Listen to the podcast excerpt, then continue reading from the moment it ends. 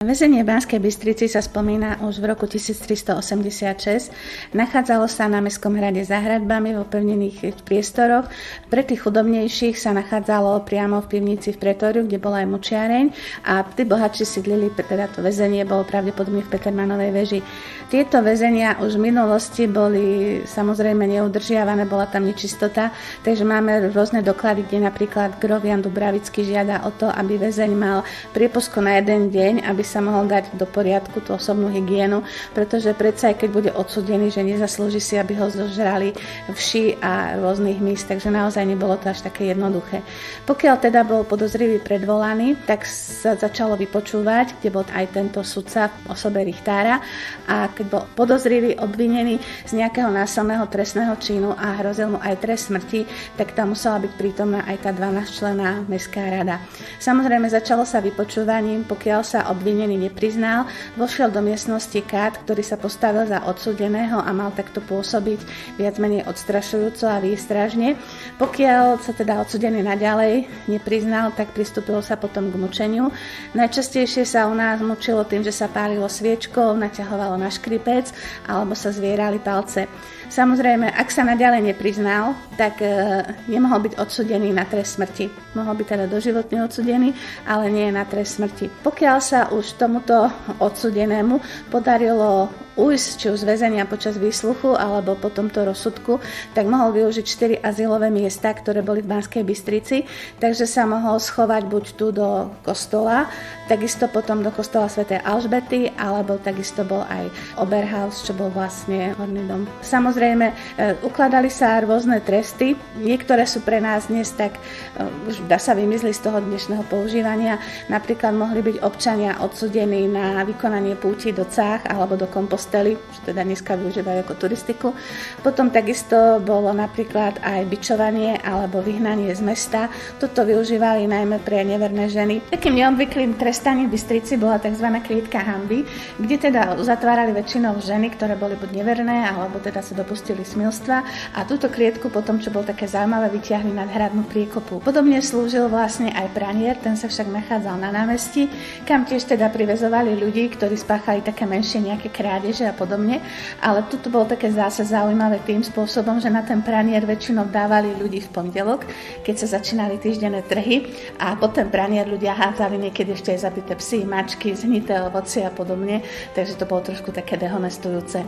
No a takisto ešte aj počas tých jarmokoch sa zvyklo vkladať ľudí do klady, čo vlastne tiež taký mučiaci nástroj, kde vlastne ich uzavreli ruky, nohy a museli tam sedieť tiež niekoľko hodín, čo tiež nebolo veľmi príjemné. Ďalšie Ďalšie také zaujímavé, dá sa povedať, tradičné tresty bolo napríklad tým, že vypalovali znamenie ľuďom, teda väčšinou tým e, zlodejom na čelo. Toto ale neskôr zakázali, lebo tým, že boli natrvalo poznačení, tzv. bilagovaní, tak e, vlastne nebola už tam nejaká šanca k návratu, lebo každý hneď vedel o nich, že sú zlodeji a nedali mu vlastne takú možnosť znovu napravenia sa. Zaujímavé boli aj zločiny, za ktorý teda ľudia boli trestaní.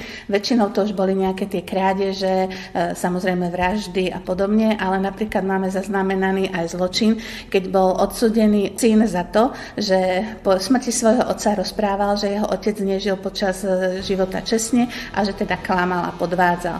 Takže bol za to popravený jeho syn, lebo vlastne e, zneúctil pamiatku svojho otca. Trestalo sa naozaj aj za ohováranie, takže pokiaľ sa dokázalo, že ste ohovárali treba svoju susedu, tiež ste mohli popravení a dokonca aj trest smrti hrozil za toto. Ako som už vravela, vykonávateľom, teda takou výkonnou mocou bol e, sudca, teda respektíve richtár a už potom ten človek, ktorý všetky tieto popravy vykonával, bol kat. Katovské remeslo bolo spočiatku považované za čestné, ale neskôr teda nepokladalo sa za dobré znamenie dotknúť sa kata, preto kati chodili väčšinou na odlišenie od ostatných oblečených v červenom. Katové remeslo sa takisto väčšinou dedilo z pokolenia z otca na syna Čiže väčšinou, keď mal kat tak sa mohol syn zase len vyučiť za kata. E, keď mal dceru, tá mala na výber z dvoch možností. Buď sa mohla vydať za kata z iného mesta, alebo mohla ostať robiť e, otcovi gazdinu. Kat v Banskej Bystrici býval za bránou e, na Striebornom námestí. Tento dom tam stojí dodnes, teda v minulosti bol drevený, neskôr ho prestávali na murovaný. Jeden čas ňom dokonca sídlila aj mestská nemocnica. Keď bol človek odsudený, vynesený nad ním rozsudok, tak vlastne išiel na svoju poslednú púť z radnice, z Pretoria, kde sa pomodlil neskôr, najskôr na námestí pred kostolom, potom išiel dole pred kostolom Sv. Alžbety, tzv. špitálským kostolom, tam sa takisto pomodlil. No a potom bola posledná taká zastávka, bola socha Sv. Anny na Huštáku, ktorá dnes už teda neexistuje. V Banskej Bystrici sa popravovalo na šibeničnom vršku, čo mnohí Bystričania tušia. Nachádza sa tam, kde stojí najväčšie nemenované obchodné centrum, takže tu sa vlastne aj vešalo, popravovalo a pochovávalo samozrejme tiež po tých popravách. Ten šibeničný vršok bol vybratý aj z toho hľadiska, že vlastne keď sa blížili nejakí zločinci do mesta, tak mala byť pre nich taká výstraha, že pozor v tomto meste majú kata, trestá sa tu, tak aby sa možno aj tým oblúkom vyhli. Nás sa popravovalo tzv. nemeckým spôsobom, čiže nebolo to taká klasická poprava, ako možno vidieť aj v rozprávkach, že odsudenec si položil hlavu na klad a odťaľnul sekerov. Popravovalo sa u nás mečom a vlastne odsudenec si naozaj klakol, ale hlavu držal spriamenú a kadmu musel vlastne jediným švihom odťať.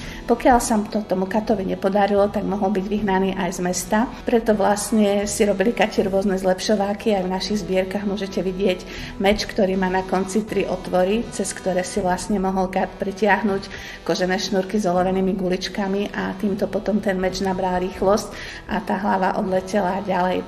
Po takejto poprave musel vlastne kat meč očistiť, vložiť ho do pošvy a odložiť ho zase na radnici. Možno sa to z niekomu zdá kruté, ale naozaj tieto popravy toto sťatie bolo ešte to milosrdnejšou spôsobom, pretože ako som vravela, v Bystrici sa aj vešalo, topilo sa v hrone, pochovávalo sa zaživa, lámalo sa v kolese a podobne.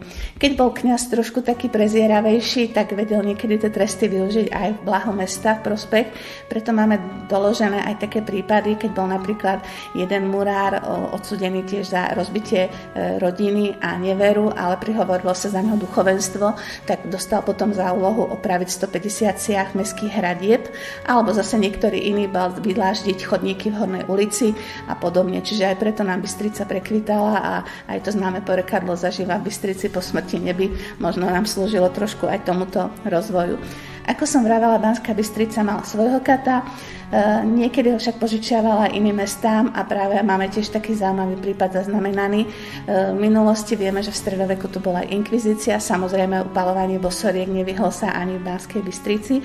A tiež máme dôkaz, že teda bol tu v roku 1574 upálená žena, kde teda Kaci vyučtoval peniaze za to, že podpalil hranicu. A takisto máme žiadosť o zapožičanie e, kata do Svetého kríža nad Hronom, čo je žiad nad Hronom kde vlastne tiež chceli upáliť a teda išiel tam upáliť aj tú čarodejnicu takto.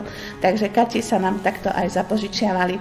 No a samozrejme, Kat mal svoj týždenný plat, ale okrem toho dostával peniaze aj za každú popravu, dostával peniaze aj za každé mučenie. Takisto pokiaľ doniesol napríklad hlavu z bojníka, keď s ním niekde sa treba zbil alebo ho niekde našiel, tak tiež dostával za to peniaze. Peniaze dostával aj za odchyt túlavých psov a mačiek a pokiaľ mu pomáhala občas jeho manželka, tak vlastne tiež táto bola ešte osobitne odmeňovaná.